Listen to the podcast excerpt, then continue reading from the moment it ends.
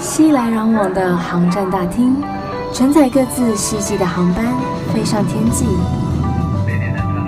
我是菜菜，横越交错的经纬度，遇见更宽广的世界。我的飞行日记。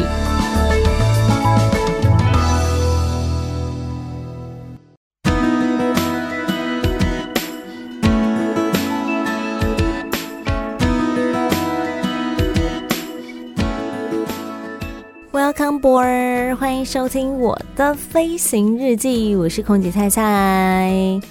大家在看电视剧啊，或者看电影的时候，会不会非常讲究它的细节呢？或者说，如果你刚好就是电影当中这个电视剧当中跟他同职业的工作的话，你会不会开始注意说他是不是有在乱演，是不是有在误导观众？我觉得我就有一点这样子一个神经质诶。像我那天看了一部电影，其实我真的就觉得看看就好，是蛮搞笑的，蛮有趣的。因为我是跟我的家人一起看，我家人就会觉得非常的逗趣，非常的胡闹。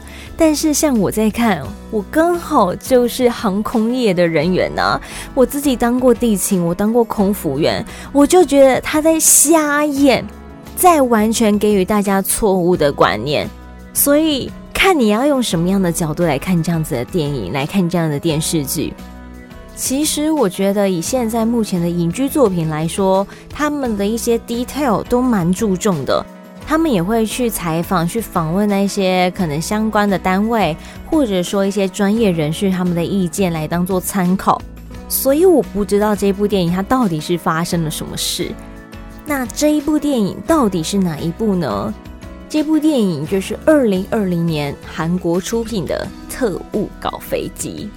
在这部电影当中，我起码有看到十个很诡异、很不对劲的地方，然后我也真的觉得我没有办法忍受他这样子的误导，所以一定要来这边跟大家好好的分享一下，来好好的说说。首先。第一个我要来跟大家说的，就是在飞行当中更换任务。在这部电影当中啊，他们的事务长呢，因为觉得某一位商务舱的组员不是很适合继续服务商务舱的客人，所以他要求这位组员跟经济舱的另外一位组员互换任务，互换他们的工作。但是，everybody listen to here。在我们登机之后，在客人登机以前，我们会做一些紧急装备或者安全上面的检查。然后，因为是你检查的，所以如果到最后真的发生了什么问题，或者说当需要逃生的时候，你必须要是最清楚你有什么哪些紧急装备是需要来做使用、需要来做携带的。所以怎么可能？又怎么可以在飞行飞到一半的途中这样子交换任务呢？这是不太合理的，也不太可能发生的。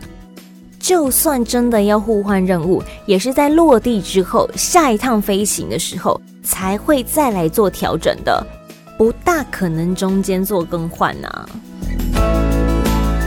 再来第二点，我觉得很怪的就是。Check-in 的时间并不是在登机截止以前，因为这个主角一家人他们是搭机场巴士到了机场，但是他们到的时间刚刚好是关柜台的时间，然后这一家人呢，他们就哀求这个地勤说：“拜托，他们真的很难得可以这样出去出国一趟，希望他可以帮帮忙，帮他们 check-in，让他们可以登机。”然后这位地勤人员竟然跟他们讲说。我帮你们问问看，登机结束了没有？然后因为最后还没有登机结束，所以帮他们办了 check-in 报到。这是不对的，因为一旦开始登机，就不可以再重新开放 check-in 报到。如果你要重新让客人 check-in 报到，你整架飞机的载重平衡要重算，还有整架飞机所有客人的资料要重刷，资料也要重新再 send 给对站。所以，对于地勤作业来说会相当的麻烦。怎么可以是你说关台就可以关台，你说开台就可以开台的？这不太对。所以我觉得，不知道是不是翻译翻的问题，还是真的剧本就是写错了呢？再来第三点我要讲的，我觉得这是一个身为地勤的敏感度。你今天从韩国要飞往夏威夷，基本上啦，你要去夏威夷就是去度假的。即使不是去度假，它也是一个算是小小的长航线，所以怎么可能会完全没有托运行李呢？当今天有一个人自己一个人旅行，又到一个有点远的地方。然后却没有任何的托运行李，连手提行李都非常少的情况之下，你不会觉得这个人很奇怪吗？你理应就应该要对他产生提防心，怎么会没有察觉到呢？因为像我还在地勤的时候，我们也都会被提醒说，某几个航线特别容易有人要飞到那个国家去寻求庇护。所以我们要特别的小心，会有这样子的人出现。然后他会有哪些特征？没有托运行李，这个就是其中一个特征，其中一个你需要去注意的地方。所以，请问是这个地勤不够敏感，还是整个剧本导演或是道具组并没有这么的细心？这样不行啦！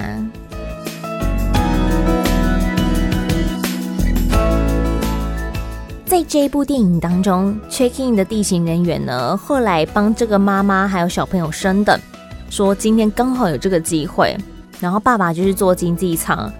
一开始会想说，哇，也太好了吧，他们也太好运了吧，因为一般要升等，通常不会从一个 nobody 开始升起。我们如果说今天会升等的情况之下，通常都是因为经济舱可能有超卖，但是商务舱仍然有位子。然后我们就会先将一些卡客或是票价比较贵的客人，先将他们升等到商务舱去，才不会有人没位子。但是在这一部电影当中，等到他们上机之后，我却发现经济舱就还有很多的空位呀，所以怎么可能就这样莫名其妙升的那两位呢？因为地勤人员就说，就是今天刚好有升等的机会，这样。How come？怎么会？其实我有点不太明白耶，因为这个机会其实蛮难得的。像有时候我们也会说，搭机的时候啊，穿的稍微体面一点，不要穿的太随便。你也有可能被升等哦。如果说刚好今天没有卡客，然后大家的票价差不多的情况之下，地勤就有可能挑一个顺眼的，直接将你升等到商务舱。这不是没有听过的传闻，所以大家搭机的时候可能要稍微注意一下自己的穿着，不要穿个什么夹脚拖等等的。某一天，你就有可能有机会可以免费被升等到这更高一级的商务舱。这一部电影有一部分是被劫机，这个劫机的坏人呢，他是挟持这个事务长，然后到了机长室的门口，也就是驾驶舱的门口，来要求机长开门，因为要开这个驾驶舱的门，必须经过驾驶舱的同意，而且因为我们还要按那个 keypad，上面会有密码。你要按那里密码之后，才可以进入到这个驾驶舱。其实驾驶舱都有 monitor，都有这个荧幕，是可以看到驾驶舱门口站着谁，或者甚至发生了什么事。好比说，这个坏人挟持着事务长站在驾驶舱门口，要求机长开门，一定看得一清二楚啊。倘若机长或者副机师他们有生命安全的一个威胁。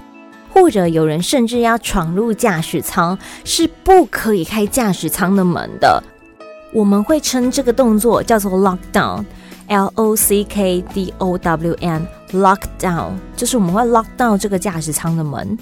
即使你外面 keypad 的密码 key 对都一样，你就是进不去。不管外面是谁被挟持都一样。你怎么可以因为被挟持的是你的老婆，然后你就开门了呢？你有没有想过，说机上有几百位的旅客，他们的生命都交在你的手上？诶，你怎么忍心啊？而且你一旦把这个驾驶舱的门给打开了，你自己的生命安全也会受到威胁，难道就不可怕吗？所以怎么可能这样说开就开呀？这也都是有一个 SOP 的程序的，所以不要以为驾驶舱的门真的那么好开，好吗？不要以为你随便挟持一个人之后，他就会开了那个驾驶舱的门让你闯入，这是不可能的。我相信每一位机师或者组员，他们都是相当专业，都是受过专业训练的，他们会知道怎么样才是一个正确的解决方式。然后，因为这个歹徒挟持了这架飞机嘛，但是他们手上那些危险物品到底是怎么来的？他们怎么可能会有枪？怎么可能会有刀？就是这个东西，在你过 security 检查，在过安全检查的时候，照理来说就会被检查出来了，不是吗？所以怎么可能这么轻而易举啊，就被你带上飞机嘞？How come？这表示那个机场的安全检查做得也太不确实了吧？那个那个机场以后还能去吗？感觉就很危险呢。感觉什么东西都可以随便带上去的 feel，好像不是非常的令人家觉得安心，对吧？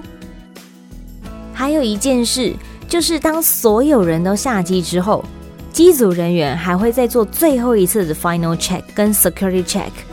要么呢，就是看客人有没有不小心遗留下来的物品，再不然就是再检查一下有没有危险物品啊。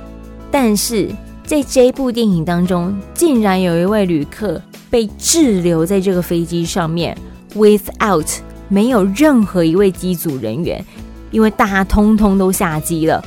这是绝对、绝对、绝对不可能发生的事情，因为在机组人员做这个 security check 以及 final check 的时候呢，一定会再一次的 confirm，一定会再一次的确认说所有客人都下机了之后，才会做这个检查。